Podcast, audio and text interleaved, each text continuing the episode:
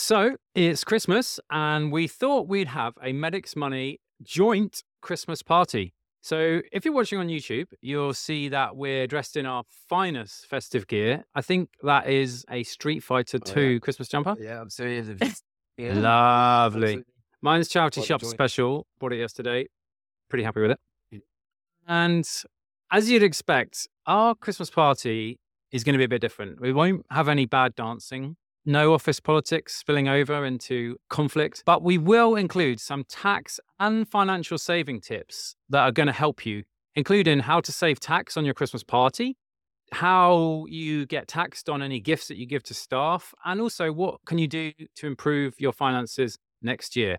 And after the introduction, we will introduce our very special guests. Hello and welcome to the RBP Chartered Accountants and Medics Money Christmas Party podcast with your hosts Jenny Stone, Katie Singer, Dr. Tommy Perkins, and Dr. Ed Cantelo. So, Christmas, mate, it's here, come around so fast. Yeah, absolutely. Christmas party time. Yep.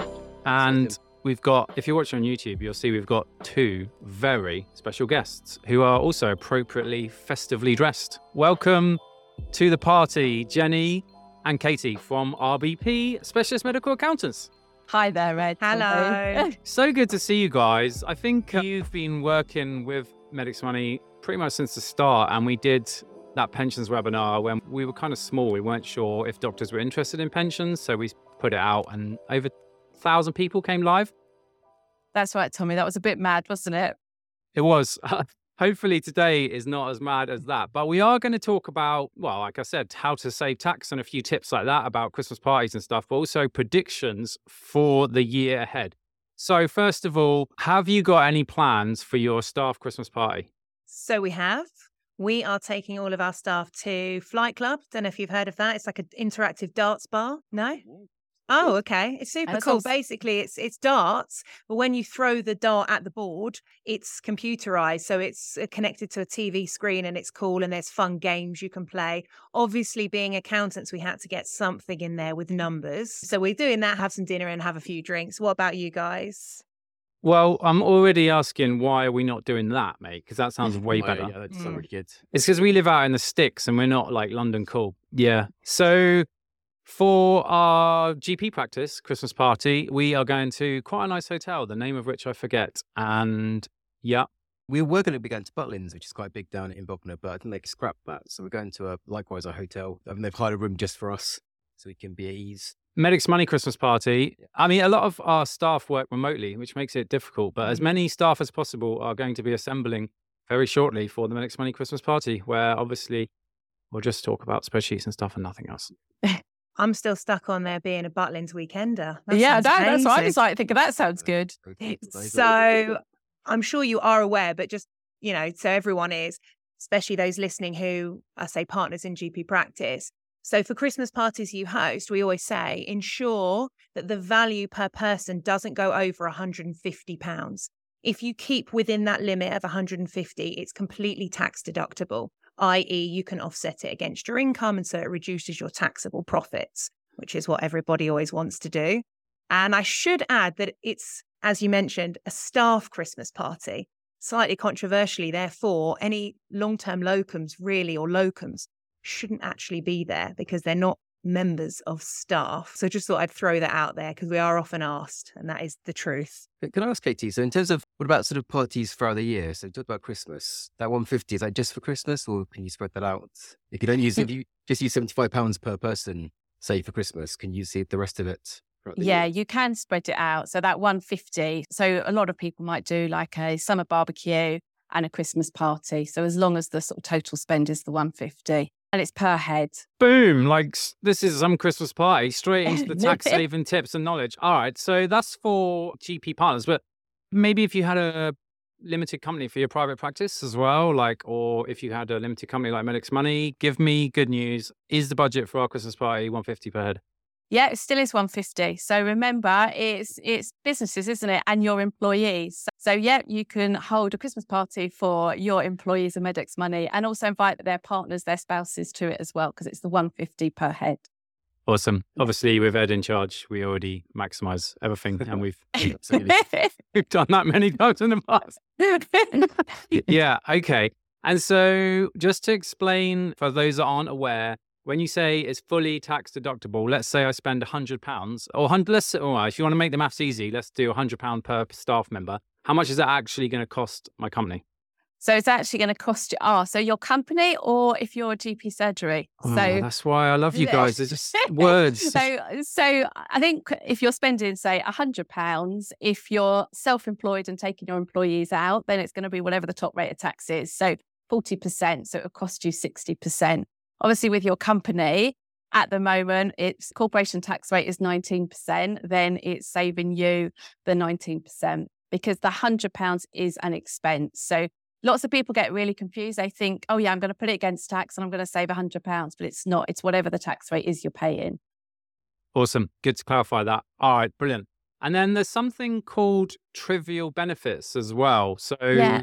Can you tell us about this? Yeah, and I was going to say, Tommy, are you planning to give your staff any uh, trivia gifts or benefits? So, what you can do, and, and we get asked this all the time, is you you can do gifts of up to fifty pounds. So it can be vouchers, it can be a hamper, bottle of wine, as long as the limit is at fifty pounds. And it's not for saying rewarding the staff for their work. It's actually more a sort of a gift to say Happy Christmas, Happy Diwali, happy birthday, happy Friday, whatever. It's got to be that it is not about rewarding service. So some of our clients sometimes say to us, Oh, Jenny, but we want to give £100. So I might say to them, Well, split it. Do £50 at Christmas for your happy Christmas and do £50 in the new year for your happy new year because you can give them as many times as you want throughout the year. There's not a limit. The only thing with a company is that there's a limit if it's a what we call a close company. So, i.e., so probably people who've got just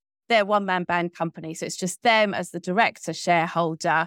Then there is a restriction of, of how much you can give directors. I think it's six. Is it six times a year, Katie? Three Yeah, hundred six- pounds. Yeah. Yeah, three hundred pounds. Yeah, but it's got to be that it's not about thanking them for service. It's all about celebration. Awesome. Good info. Yeah, I've just noticed, Katie's. I'm guessing you don't wear a dress with sparkly stars on it. I mean, that looks lovely. Thank you very much. Uh, I do like to dress fancy most of the time, but I went to an extra extra effort today, since I was being super Christmassy. This As number, yes, this number sees me through Halloween and Christmas, so it's pretty useful in the wardrobe. Yeah. Boom. I was going to ask, as soon as we're talking about gifts, what is the best gift that a patient has ever given you? Obviously, that's more for Tommy. Well, and Ed. And Ed Ed. has patience. Oh, He's not just an accountant. You know, he does both. forget. Yes, you do both. Right, so I'd scrap that. What is the best You gift go that first, either mate. of you have been given? Well, to be honest, the best gift I've been given is a bottle of wine. To be honest, because you know that's that's always good. But any gift is always welcome. So I've had, had chocolates. I've had. I think I don't think I had champagne before, but I've certainly had some really nice wine, uh, which is really good. So, but even just like thank you notes are really really good. I really enjoy getting those. A bit of a boring answer, but uh, Yeah, definitely. I think some of the best gifts that I've been given have actually from my patients when I've had children. So I've got three children now, and lots of my patients love knitting. So I always get like amazing blankets and cardigans and amazing stuff like that. Although I think like one of my patients did it for the first child, 18 months later, second child, no, 18 months after that, the third child, they were just like, right, Dr. Perkins, too much. And also, probably one of the best things that I got given as well was from not a patient, but from Liz Densley, you know, from asthma, asthma, sorry, I always say that. When my first child was born, she made this amazing blanket, which we then continued to use for all three children. So, yeah, cheers, Liz, if you're listening. I think she's probably in Florida now. I got a lovely gift from a client as well when my little baby was born. They're based in central London and she got me this little vest, you know, baby vest. And on the collar, it had that classic Peter Pan collar with little beefeater guards. What are they called? No, like the ones with the big fuzzy hats. Those guards. And I remember it being so lovely. And I kept it for my second born and put him in it, even though it was completely the wrong season. I was like, I will be wearing this again. yeah, it was so lovely. Yeah, we Does do that- get some nice gifts, don't we? I was going to say we have been very lucky because I think, especially like, I remember when I had my son, got loads of lovely presents from clients.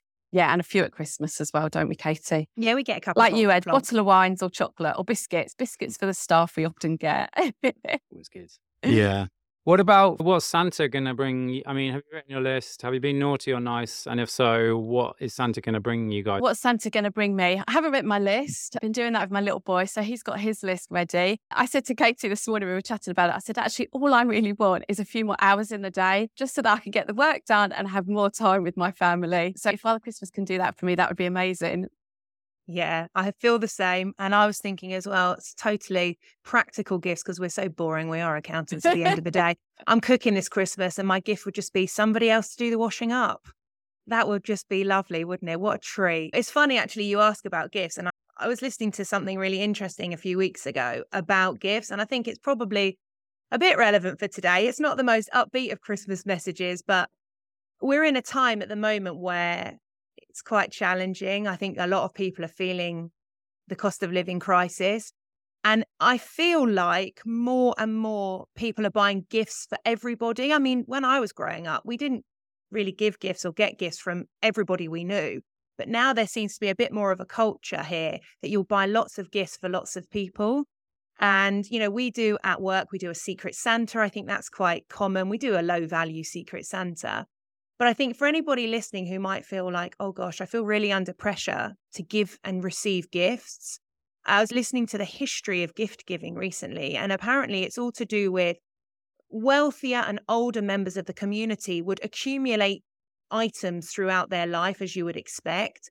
And they would then gift these down to young members of the community. Often that would be on a special occasion, maybe a wedding. They might gift them a dinner service, might give them candlesticks, you know, sort of items that can be then kept, looked after, and passed down and down and down. And say, for example, this Christmas, I said to Jenny, Oh, Jen, are we doing presents? And she goes, Oh, yeah, go on then. Let's set a limit. We're going to get each other a gift, I don't know, 30 quid. I'm going to buy Jenny something for 30 quid. I'm going to buy her a scarf. And she's going to buy me, I don't know, a blouse for 30 quid. So I've ended up actually paying 30 pounds for a blouse that I probably didn't want. And hmm. I'd be much happier knowing that Jenny kept her 30 pounds and got to spend that on food this Christmas, on something that was more valuable for her and her family. So I think maybe we need to start opening up discussions about gifts and saying, maybe we don't have to buy so many, maybe just give to the children and not to the parents, etc. Us adults, who really needs gifts anymore? That's what I'd say. Yeah, I think that's definitely wise words. And it's always important to remember as well that, you know, some people might really be struggling at Christmas. And yeah, I think that's wise words. And like me and my brothers have basically given up giving each other gifts. And occasionally we go and watch cricket together in the summer and we just call that a Christmas present, which is actually, by personally, you know, I think the older I get, the more I appreciate experiences rather than things. Yeah. So I definitely buy less things these days Although I'm pretty happy with this uh, Christmas jumper, which was four fifty at my local charity shop, supporting my That's local a pretty nice jumper. Look at this bit, like yeah, yeah. Uh, but yeah, I'm much more interested in time with friends and experiences. So I'm going to join Jenny. Like, if Santa can make me more time, I'm buying. Fine. 27 hour day. That's what we're striving towards. Maybe. Just yeah, less yeah. time at work and more time with the family and friends. Yeah, definitely. Yeah.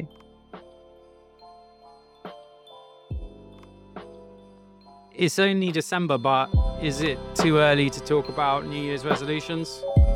Well, I don't make any New Year's resolutions in January. They're always the 1st of Feb because I can't stick to anything in January. So, New Year's resolutions. So, I think you said, did you say financial New Year's resolutions?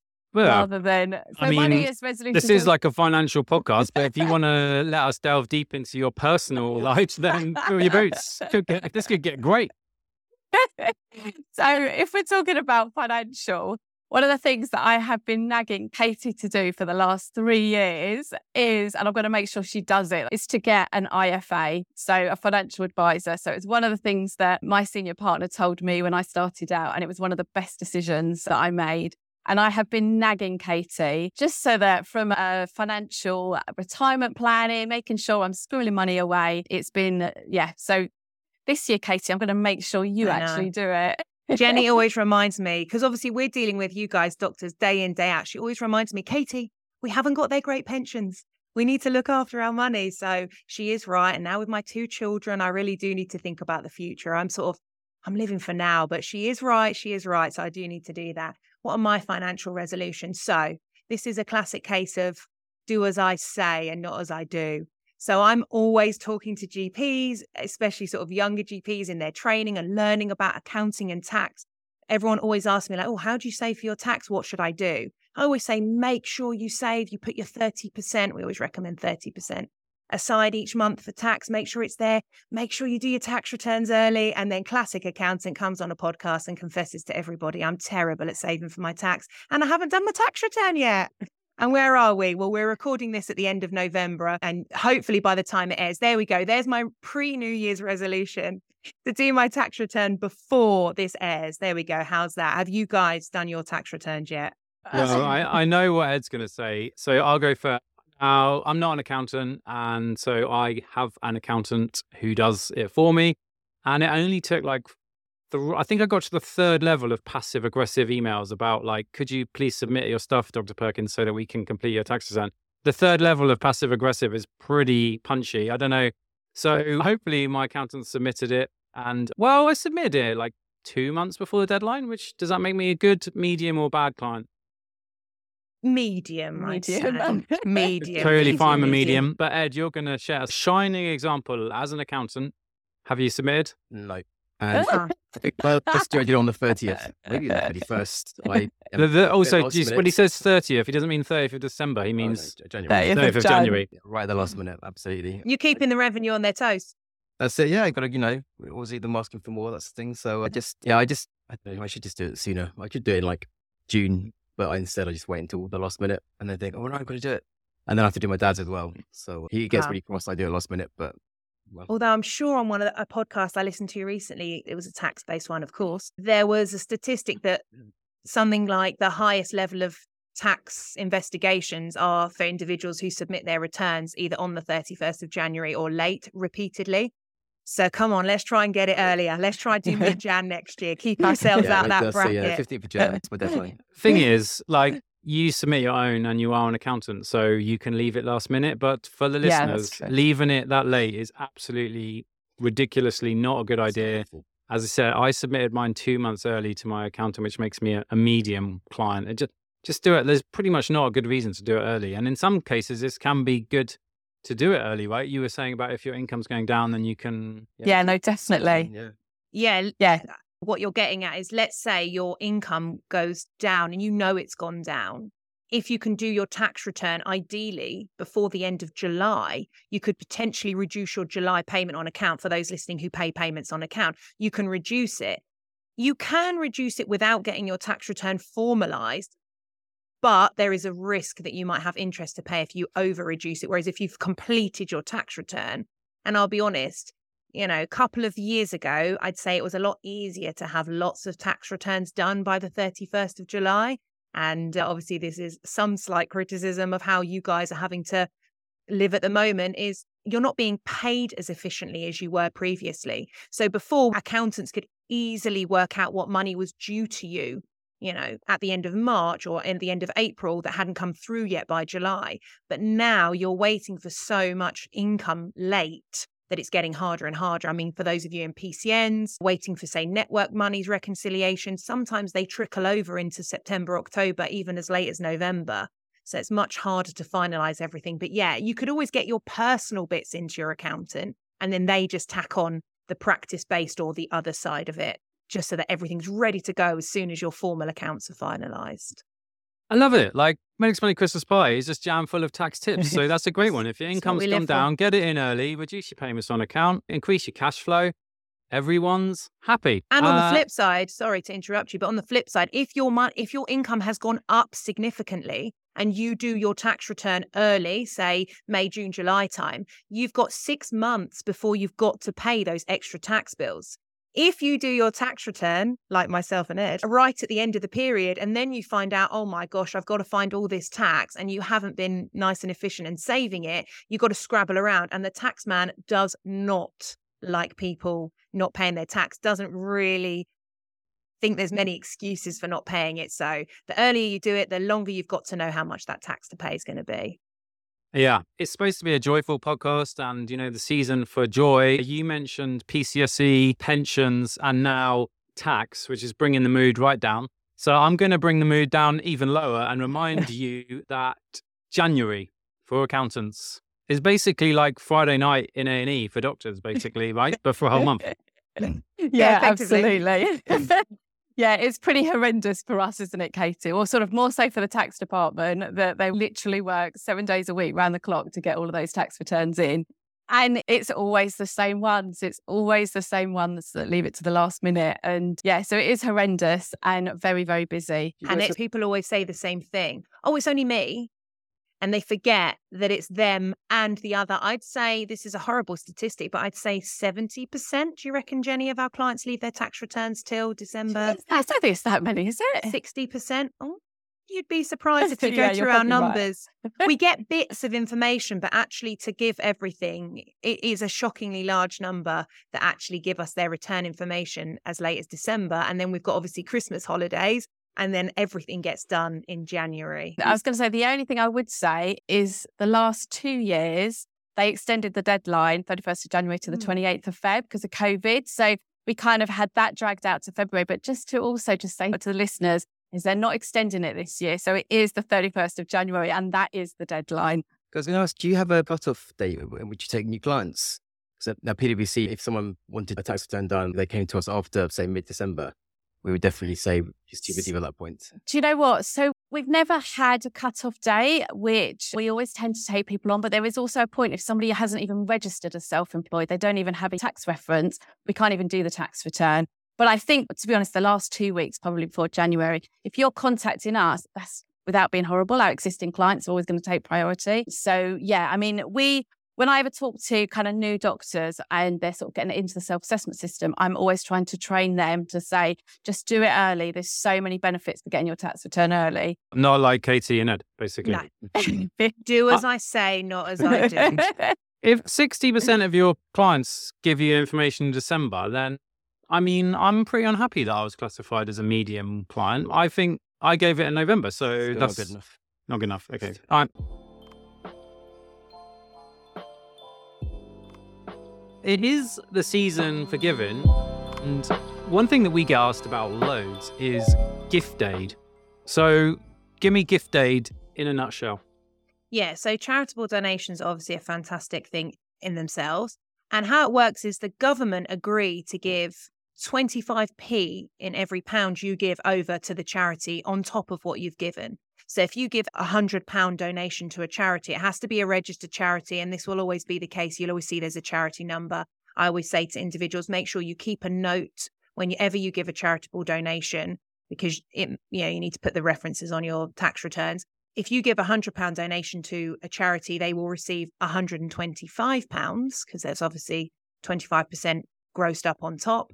And when you do your tax return, you declare that you've given a hundred pound donation. You also declare that you've selected gift aid. And then when the return is calculated, you get to extend your basic rate tax band, i.e., the tax you pay at 20% is increased. So if you've given a hundred pound donation, instead of paying basic tax, I don't know, thirty-seven thousand five hundred at twenty percent, you add on one hundred and twenty-five pounds to that. So you're essentially paying more tax at twenty percent and less tax at forty or even forty-five percent if you're an extra rate taxpayer. So definitely keep a log of them. And also, I know places like JustGiving and the other online charitable websites normally if you go on them you can select dates and you can just print it out and hand it to your accountant so it's really straightforward if you give multiple donations throughout the year And the only other thing I was going to add is the other good thing about the gift aid donations is we talk about if you earn over 100,000 and you start to lose your personal allowance, actually if you do a gift aid donation, it will actually bring that allowance down. So, you know, we also say not only is the charity getting money back, you're getting tax relief, but also it may help you to keep your personal allowance. And the other thing that HMRC introduced, I can't remember how long ago it was, is you can do this carry back of gift aid donations. So, I'm sorry, I'm getting a bit technical on a Christmas party. But basically, if let's say you're doing your tax return for 21 22, and let's say you've done it in June because you've been really organized and your taxable income was 101,000. What you could do if you wanted is to make a donation there in June 22 for a thousand pounds. And then you could choose to carry it back to your 21 22 tax return which means for personal allowance purposes, your taxable income would be 100,000. So not only would you get the high rate tax back on that donation, you actually get to keep sort of your personal allowance that you would have otherwise lost. So there are, you know, it's slightly complicated in that if you're doing carry back, you can't have submitted the tax return that you want to carry it back to. So another reason for getting that tax return done early, in case you want to do any planning. And like Katie says, always make sure you're ticking the gift aid. So I literally had a client call me today and she said, normally I do gift aid donations, but she's been donating to support some people. And I said, but if it's not gift aid, they're not registered, then you can't actually claim it on your tax return. So I can ask a couple of questions on that, guys. First of all, do companies, do they get gift aid? So if a company made a charitable donation, is there any gift aid equivalent for them or is it just tax deductible? How does it work for companies? No. I don't think they do. No, I don't think they did either. I just I don't think they do because it is individual. It is it is very much an individual's making the donation. So I don't think if a company made a donation, you just come off your taxable actually, profits, right? Yeah, I imagine just yeah. Yeah, it just goes in as the cost. It just goes in as the donation. It's not grossed up because when you tick the gift aid box, there's three questions. So I can't remember them off by heart, but one of them does explicitly say, "I am an individual making this donation." Yes. Mm. If it says on behalf of a company, I don't think you can gift aid it. So pretty sure. Perfect. So that's my understanding as well. It just came into my head. And the other thing was, imagine you're just a plum basic rate taxpayer, so you can't increase your you know, the basic rate band, well, let's say no need to do that. It's still worthwhile saying you, you know, you're a UK taxpayer and because the government will still get Def- the money. Is that right? Yeah, definitely. So although if your basic rate, you're not getting any more relief on your tax return, but you've got to tick the gift aid box for them to be able to recover the 25%. So yeah, absolutely. Even if you think you're not a high rate taxpayer, always tick gift aid. As long as you're paying tax, then yes. Wow. It, didn't take long for the Medics Money joint RBP Christmas party to get way too technical. it's like you read my mind, Jenny, because when uh, when uh, Katie was talking about gift aid, I wrote adjusted net income, a hundred thousand pound thing on a piece of paper, but you've handled that. So, but we should have played bingo. Like, uh, if you could get words in there, adjusted net income, that must have been like high to get that in. But that's effectively what you're talking about there, Katie, isn't it? That gift aid can reduce your adjusted net income, which means that you can get back under that loss of childcare. We got a lot of podcasts on that. We also got one on the marginal rate as well, which is basically what we're skirting around. Yes. Okay. Yeah. Absolutely. Um, yeah, no, that was great technical chat uh, at the Christmas party for sure.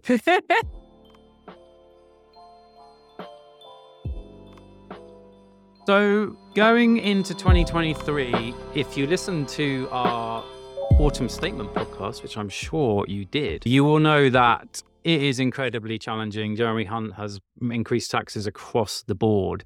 So, what's your tips? What can you do to help? So, one thing I always say to everybody is keep a record of all of your expenses. Even if you're not sure if they're going to be tax deductible, tax allowable, your accountant will know.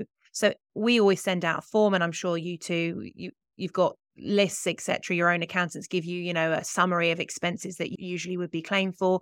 Always put everything down. Don't skirt around going, oh, I can't be bothered to pull out my phone bills or my, you know, my mobile bills, my home internet costs. Do because they're going to go on your tax return and they're going to reduce your taxable income. So you may as well do it. The second one, and this is a personal one that I always do, is what's the best thing in life? Getting something for free, right? So I've always got a credit card that gives me something back. So you can get credit cards out there that give you cash back. There's credit cards for your favorite stores. So I don't want to get in trouble with the wrong advertising. But for example, if you like to do your weekly shop at Marks and Spencer's or you buy all your clothing from Marks and Spencer's, get a credit card from them because you're going to accumulate points that you can then use off in store. I personally play the Air Miles game. You know, so I have a credit card that accumulates me air miles, and my husband and I made the decision that we would put every single expense we have in our household through that. Our food shop goes through there, our Sky bill goes through there, everything. So we do rack up because we like to buy lots of food. We do rack up quite high air miles and then we can use those for future holidays. And, you know, we feel like we're getting a benefit from it. So if you're going to be using a credit card anyway, although I would say please ensure you don't overspend and please try and pay off your credit card at the end of each month because that is obviously responsible advice. yeah, tips? and I think as we were chatting, weren't we? Because I think the reality of it is, is everybody's going to have less income, less disposable income all around. So it is we're all trying to keep an eye on, you know, our costs and so on. So a couple of things that I was chatting to Katie about is my husband and I setting ourselves a challenge of having a no spend weekend. So one weekend a month to actually try and not spend any money. So try doing, you know, instead of taking our son out and doing things and going out for dinner, just do kind of, you know, going back to a bit like we did in COVID, you know, going for walks, going, doing movie nights, playing board games, having one weekend where you don't spend any money, just because I think everybody's disposable income is going to be less. You know, that is, you know, whether you're going to be paying more tax or as GP partners earning less, I think everybody's going to have less disposable income.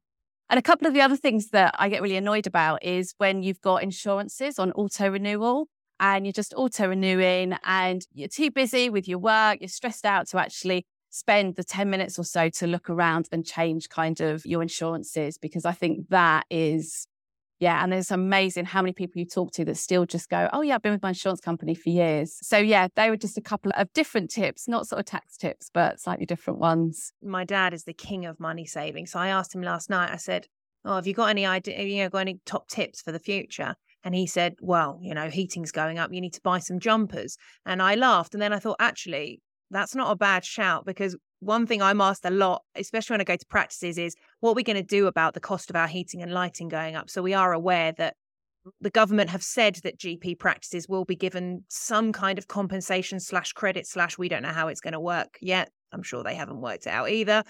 But what you could do is you could, and it's tax deductible because it would be classed as uniform, is purchase fleeces or, you know, thick jumpers for your staff as long as they've got you know, your practice logo on and they say, you know, the surgery on them, they would be classed as uniform. And then you'll have lovely, warm, toasty staff. You don't have to have your heating cranked up high. Well, I mean, you're still going to have your heating up, but hopefully that is just one little money saving tip that could be used. Love it. Great tips. I think, you know, spending less is always good. Getting paid to spend money using a reward card. Great tips. And I mean, you could buy your staff jumpers like the ones me and Ed are wearing, then that'll be, I'm really warm. Um, I think it's a little Rudolph nose bit, especially warm. Yeah, I think that's really great tips.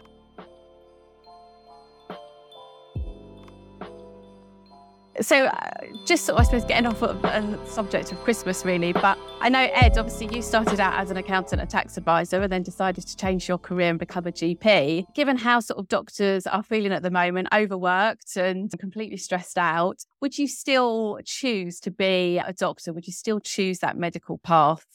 Yeah, I, I, think absolutely I would. Uh, it is challenging, probably more challenging than I actually uh, expected, if I'm honest. But despite all that, I still am very happy I've changed, and I still do love being a GP and being a doctor. It makes me makes me happier. But you know, as I said, being an accountant is great and also has its challenges, like January being one coming up soon for you guys. But yeah, I am glad that I made that switch. By the time I, I think I've told you guys or told people before, you know, it all kind of kicked off. I had a bit of an accident. I ended up, you know, looking into this new career change, and I was meant to be finding out in February time of that year if I got into medical school or not. And just for whatever reason, you know, February went past, March went past, April went past, and I hadn't heard anything. So I'd kind of given up by that point, and my job was going really, really well.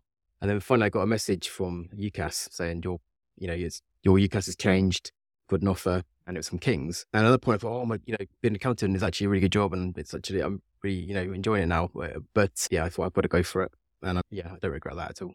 Didn't you say that like, your manager at PwC called you in to like offer you a promotion, and then you simultaneously decided to tell them that you were leaving and going to medical school? Well, he said he basically said I didn't know I the way around. He said to me we were going to we were going to offer you a promotion when I told him I'd I was going to medical school, and then he just uh, but he was really kind. He you know he managed to I think you know at that point it wasn't big, but it's still nice. We were about to get a bonus. I think it's about seven hundred fifty pounds like that. But if you left before that the payment date, then you couldn't get it, which I would have done. But he just he made sure that I I got that still so I could pay for medical school with it.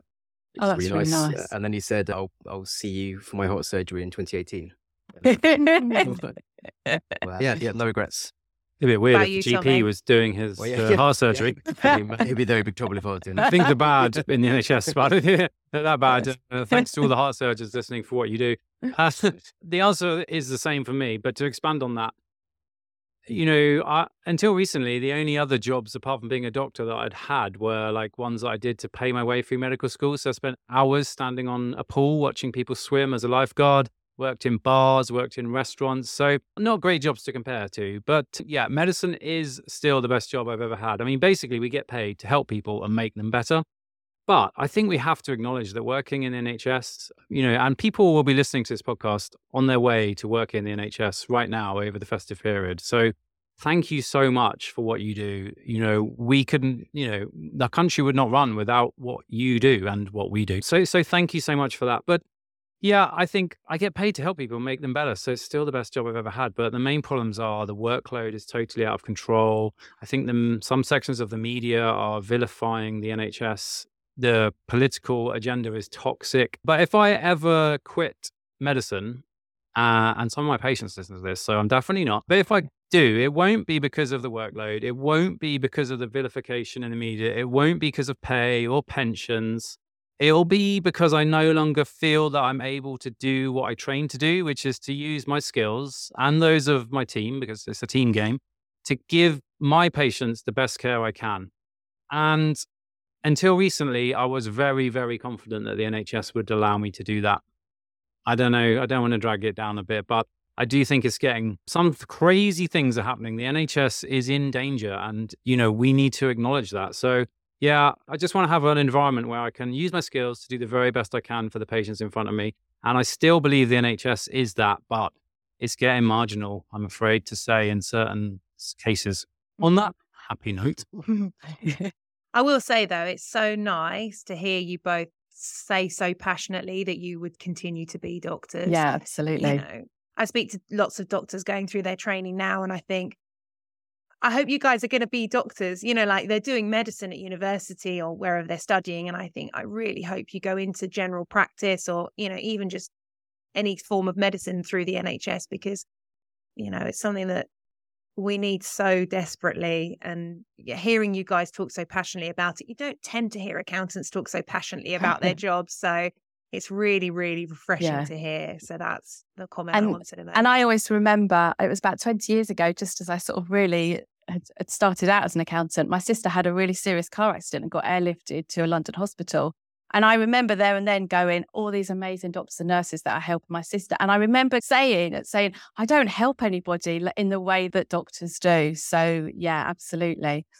I mean, we obviously we do a little bit of help for our clients, but not in the same level that doctors do we need you guys to help us so that so don't be like that but uh, yeah i mean I, you know i still find it incredibly rewarding to do it you know and you know i guess medics money has given me an alternative you know running a business and everything and doing this and we absolutely love doing this and i suppose in a way we kind of have the choice and we have chosen me and ed still both work as doctors admittedly i'm doing much less medicine now than when medics money started and actually that makes me feel a bit sad because I have a specialist interest in dermatology and I dropped that so that we could focus on growing Medics Money. And I don't regret that, but I really miss doing my dermatology. So sometimes when you try something else, it gives you a fresh perspective on it. But well, when we get those extra three hours in our day that we've requested for Christmas, you'll have time to do your dermatology.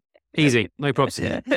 oh, so hopefully I'm not going to end this on too bleak a question, but I thought I would ask you what you thought might be happening in general practice and what we might expect to see over the next year to five years? Wow. I thought Ed's question about companies getting gift aid was going to be the hardest question of the podcast, but you've saved the absolute hardest one to last there. I might broaden it out a bit because not just GPs listening to this, all doctors listening to it. So I kind of alluded to the challenges facing the NHS and you know, I think we're going to see a lot of industrial unrest coming forward. The nurses are already planning strike, junior doctors bouncing on strikes as well. So I think there's a few things to say here. So this is a really difficult question, but at the moment, I feel in GP, the challenge is access, affordability, and quality, right? Pick two. Yeah. You can have access and affordability, but you cannot have quality. You can have affordability, i.e., more money, and quality, you know. So affordability, access, quality, pick two. That is a really big challenge. And honestly, like that's the worst part of the job for me right now is just saying no to patients because we just don't have the capacity. It's not yeah. what I joined this for. It's not what I trained for. I think, you know, the wider public need to realize what the situation is out there. So for the NHS in general, I think that is the challenge. Specific to GP practices, what I thought is when someone asks you a hard question, you don't really know the answer, you just say, I'm going to throw this out to the floor. So first one I thought is in the future, for general practice, there will be larger practices. So I think smaller practices, which is a great shame, and I'm an advocate of small practices, but I think their days are numbered. But what do you guys think? A trend towards larger practices or not? Yeah, I, I think, think- so. I mean, the political overview, I guess, but uh, in a way, you could argue is that what PCNs were all about? Were you, are you encouraged to be part of these groups because eventually you're going to become a merged PCN practice? I mean, look, I don't have knowledge of it, I don't know, but this is the direction we're going. And Jenny herself has lots of experience of practice mergers and merged practices. Yeah, and I was going to say we went through a phase where we've seen lots of GP practices merge, but I still think, and I agree with you, Tommy. I think there's this the big is better, but actually small practices run really well. Uh, you know, you're seeing the same doctor and so on, but I think what's really difficult sometimes is actually doctors working together. So, you know, we see that even in PCNs, that PCNs are sort of breaking up. So I think, yeah, I do agree. And I think what we're seeing, aren't we, Katie, is lots of doctors just leaving the profession or leaving the NHS and going in to do private or being kind of, you know, leaving as an NHS GP and becoming a private GP. So, you know, and that's really sad to see. So, yeah. And a lot of the time, like you say, the smaller practices are going into larger ones, merging into, or even just closing because there's no succession, you know, because this sort of trend to being a GP partner has seemed to have waned in the last few years, which is again really sad, which is why I said earlier when I go to, you know, VTS workshops and things like that, I'm always trying to be so pro. Come on, guys, you know, partnership. You really want to carry, we need to carry on Otherwise, if nobody wants to go in and do it, there isn't going to be anybody to take over these practices, even the larger ones. There still needs to be GPs to go into them. So, yeah, I think you're right. That is the way it's going to travel, that practices are going to get bigger. Yeah, definitely. And I think there will be less partners as well. I agree with you there. I think it's just a direction of travel. You know, I still believe that the right partnership is a great option for patients, definitely. It's a great option for the NHS. And I'm going to give an example of that in a minute. And it's also a great option for partners. You know, I am a GP partner and I love it because I get to help people make them better. But also, if I see something that's going on that's just seemed to make no sense, our organization is nimble enough that I can fix it. I can spin up a fix in a week or two, sometimes longer when I'm negotiating with my partners. you know, it's part of the game. But I think, you know, the government consistently undervalue GP partners. And I just want to talk about a statistic. So you remember back to the COVID vaccination program, and GPs administered the vast majority of COVID vaccinations in this country. I should say GPs. I mean, our team, okay, because it's not it's not us. I mean, I gave a few, but I was just so slow, and they were just like, "Oh, Dr. Perkins, can you go and just sort of stand in the corner while we actually get on with the work?" So GPs did the majority of the COVID vaccinations, and the National Audit Office looked at this. Okay, so end of October 21, GPs had given over 71% of all doses of COVID vaccination, and the NHS only expected us to do 56% because they consistently underestimate us. Yeah. Okay, but this is where it gets interesting because the cost of delivering each dose of vaccine via GPs or the community pharmacists who helped us out, thanks for that, guys, was a third less than through those much hyped and always on TV mass vaccination centre. So it cost a third less for your GP to do your COVID vaccine than it did the mass vaccination centre. So again, the government has completely underestimated. They're like, oh, GP is probably going to do half of them and the massive vaccination centres would do the most of it. But they didn't. And the mass vaccination centre cost more. So that there is the strength of the partnership model. Once you lose that, well, we kind of have a little glimpse into what happens when you lose that. Because another one I wanted to get your opinion on the future of GP is big corporates. So I'm not going to name names because their lawyers are good, but let's just say big corporates will run most GP surgeries in the future. Do you think true or false? I think, I really hope not, because I think, and I totally agree with you, Tommy, that the government underestimate the efficiency of general practice. So when I started, I became a partner. I've been a partner for nearly 20 years. So when I started, I gave a talk and I remember this GP standing up going, in five years, we'll all be employed. But actually, if suddenly every single GP was employed by one of these big corporate organizations, you're going to just do the hours that you're paid to do. And therefore, it would cost an awful lot more to run general practice because I think, you know, yourself, Tommy, as a partner, you know, you do an awful lot more extra. So, yeah, I think to myself, you know, how long? I do think general practice is changing because people don't want to you know, even one of our partners here, her daughter's doing medical school and she said, don't become a GP, you know, specialize in something else. So, yeah, I don't know what your thoughts are, Katie. I've had experience, not so much a very large organization, but a practice that I deal with, they were effectively taken over by a private entity for a short period of time. And during this short period of time, there was no profit generated. I mean, it was, uh, there was a profit, it was nothing. It was like £2,000. And the entity were very disappointed because the partner that was working there previously, it was, it was a single handed practice had an, a relative amount of money, you know, a reasonable profit share. But that's because that individual was working in the practice. They were the GP there. They were managing their staff. They were making sure they didn't over clinician or however they needed to do to run the practice efficiently and cost effective. When the private provider came in, they just stuck in a load of individuals, paid them, and didn't think about the consequences that the person that they were replacing wasn't there anymore. And so there was no value in it. And they quickly handed it back and it got taken back over by, yeah, it was caretaken and taken over by another practice. And now it's still up and running as it was before. And I was really, I felt quite vindicated when I knew that they hadn't achieved what they'd set out to, which was kind of make a load of money off the back of NHS general practice. I thought, no, you're not going to. The only value in it is if it's like you said, Tommy, if you're in partnership, your practice is your baby. You care about your patients, of course, but you also care about your partners and you work together and you support each other. And that's okay. It's a very nice way of being, but it is business, but it's a nice way of being in business. So I do hope the partnership model stays and that it doesn't turn into a horrible corporate nightmare. But I'm an optimist. So let's hope it stays that way. Yeah, this might come back to haunt me in the future, but I don't think it will. There's too many examples of big corporates getting massively burned. I'm not going to name them because they got good lawyers, but I'm looking at Matt. Remember Matt the app? In the jungle right now. His favorite private healthcare company has lost 95% of their share value this year. And they've handed back NHS contracts left, right, and center because they just could not make them work. And they are also cherry picking the most profitable patients. So, yeah, I just don't think it will happen, but maybe that is naive. And I think the thing to remember here is that medicine has been a vocation for centuries. And if and I really hope it doesn't. But if the NHS, you know, no longer exists, doctors, nurses will be absolutely fine. In fact, you could argue be better off. But the patients is what I really worry about, you know, in all of this. And that's, as I said, if I leave medicine, it won't be because of any other reasons. It will just be because I'm no longer satisfied with the care that the system allows me mm. to give. But thankfully, we are a long way from that. Well, a longish way from that. It might be time to wrap up this Christmas party before we get too philosophical. so, thank you so much for coming on, Katie and Jenny. It was so good to see you. And I wanted to mention your podcast because we quite like podcasts, as you might have noticed. And you have launched your own podcast. Tell us about it and where can we find it? We have. We have launched a podcast called Accountancy on Prescription. I'm extremely proud of that name, as you can imagine, being medical specialist accountant.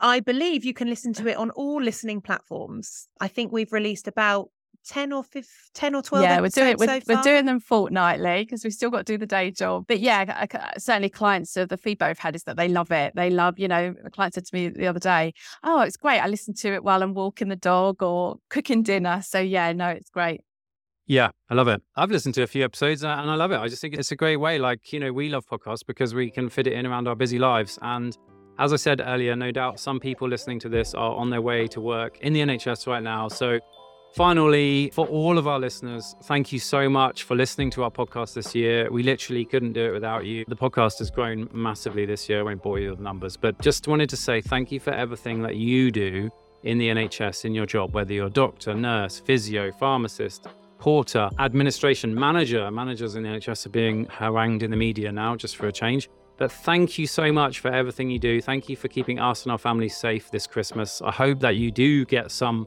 time off with your own family this Christmas if you are working. And yeah, thanks so much for listening.